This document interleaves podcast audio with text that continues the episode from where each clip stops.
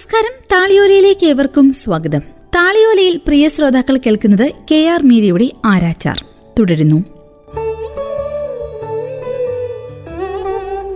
അമ്മയായ മായാദേവിയുടെ മരണത്തിനു ശേഷം സിദ്ധാർത്ഥ ഗൗതമന് അമ്മയും ഗുരുവും പ്രജാപതിയായിരുന്നു.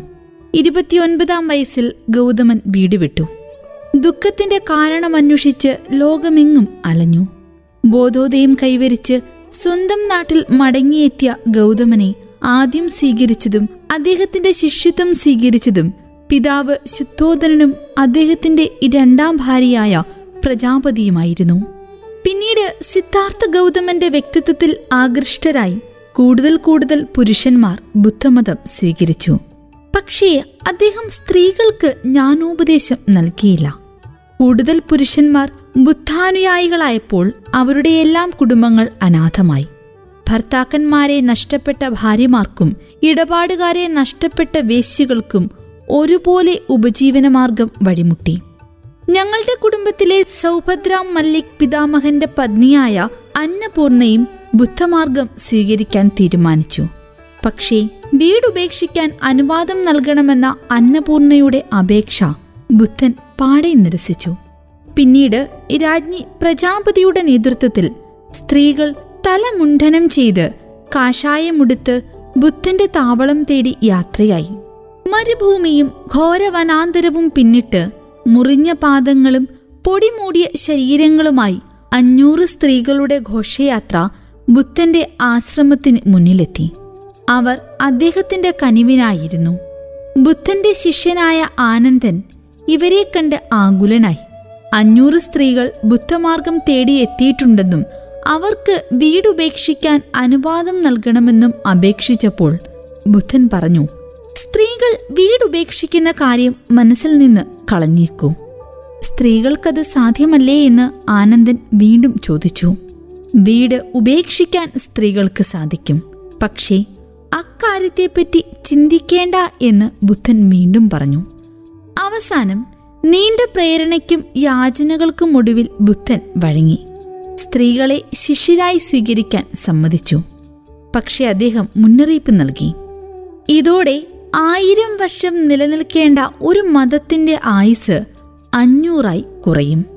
എസ് എസ് കെ എം ആശുപത്രിയിൽ മുഖ്യമന്ത്രിയുടെ പത്നിയുടെ നേതൃത്വത്തിൽ ആയിരത്തോളം സ്ത്രീകൾ യതീന്ദ്രനാഥ് ബാനർജി കൊലപ്പെടുത്തിയ പെൺകുട്ടിക്ക് നീതി നൽകണമെന്ന് ആവശ്യപ്പെട്ട് നടത്തുന്ന സമരത്തിന് സാക്ഷ്യം വഹിച്ചപ്പോഴാണ് എന്റെ മനസ്സിൽ അന്നപൂർണ എന്ന പിതാമഹിയുടെ ഓർമ്മയുണർന്നത്. വീടുപേക്ഷിക്കാനും ധർമ്മമാർഗത്തിൽ ചരിക്കാനും പുരുഷന് മാത്രമേ ഗൗതമ ബുദ്ധൻ അനുവാദം നൽകിയിട്ടുള്ളൂ. കാലം ഉണക്കിക്കളയുന്ന നശ്വര ശരീരങ്ങൾക്കുള്ളിൽ തളച്ചിടപ്പെട്ട സ്ത്രീജന്മങ്ങൾക്ക് ബോധോദയത്തിന്റെ ആവശ്യകതയില്ലെന്ന് സിദ്ധാർത്ഥ ഗൗതമന് ബോധ്യമുണ്ടായിരുന്നു. സമരം ചെയ്യുന്നവരുടെ കൂട്ടത്തിൽ തലയെടുപ്പോടെ നിന്ന ഏക പുരുഷൻ എന്റെ അച്ഛൻ മാത്രമാണെന്ന് തിരക്കിൽ നിന്ന് പിന്നോക്കം മാറി നിൽക്കെ ഞാൻ ശ്രദ്ധിച്ചു.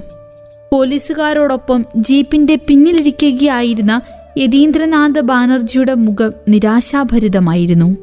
താടിരോമങ്ങൾ വളർന്ന കവിളുകളും മരവിപ്പ് നിറഞ്ഞ കുഴിഞ്ഞ കണ്ണുകളും തനിക്ക് വ്യക്തമായി കാണാൻ സാധിച്ചു. ഒരു കൈ ജീപ്പിന്റെ കമ്പിയിൽ വിലങ്ങിട്ട നിലയിൽ പോലീസുകാർക്കിടയിലിരിക്കുന്ന യതീന്ദ്രനാഥ് മനോദിക്കരികിൽ ടെലിഫോൺ ബൂത്തിന് സമീപം നിൽക്കുകയായിരുന്ന എന്റെ കണ്ണുകളിലേക്കാണ് നോക്കിയത്. ഒറ്റ നോട്ടത്തിൽ തന്നെ അയാൾ എന്നെ തിരിച്ചറിഞ്ഞു. ജീപ്പ് ആൾക്കൂട്ടത്തിൽ കുടുങ്ങിക്കിടന്ന ഇരുപത് മിനിറ്റും അയാൾ എന്നെ തന്നെയാണ് ഉറ്റുനോക്കിയത്. അതിനിടയിൽ ഒന്നൊന്നായി ഉന്തിത്തള്ളിക്കയറിയ ടി വി പത്ര റിപ്പോർട്ടർമാരുടെ ക്യാമറകൾ കാരണം എന്റെ കാഴ്ചയിൽ നിന്ന് അയാളുടെ മുഖം മറഞ്ഞുപോയി. പിന്നീട് വനിതാ പോലീസുകാരെത്തി സമരം ചെയ്ത സ്ത്രീകളെ ഉന്തിമാറ്റി വഴിയൊരുക്കി.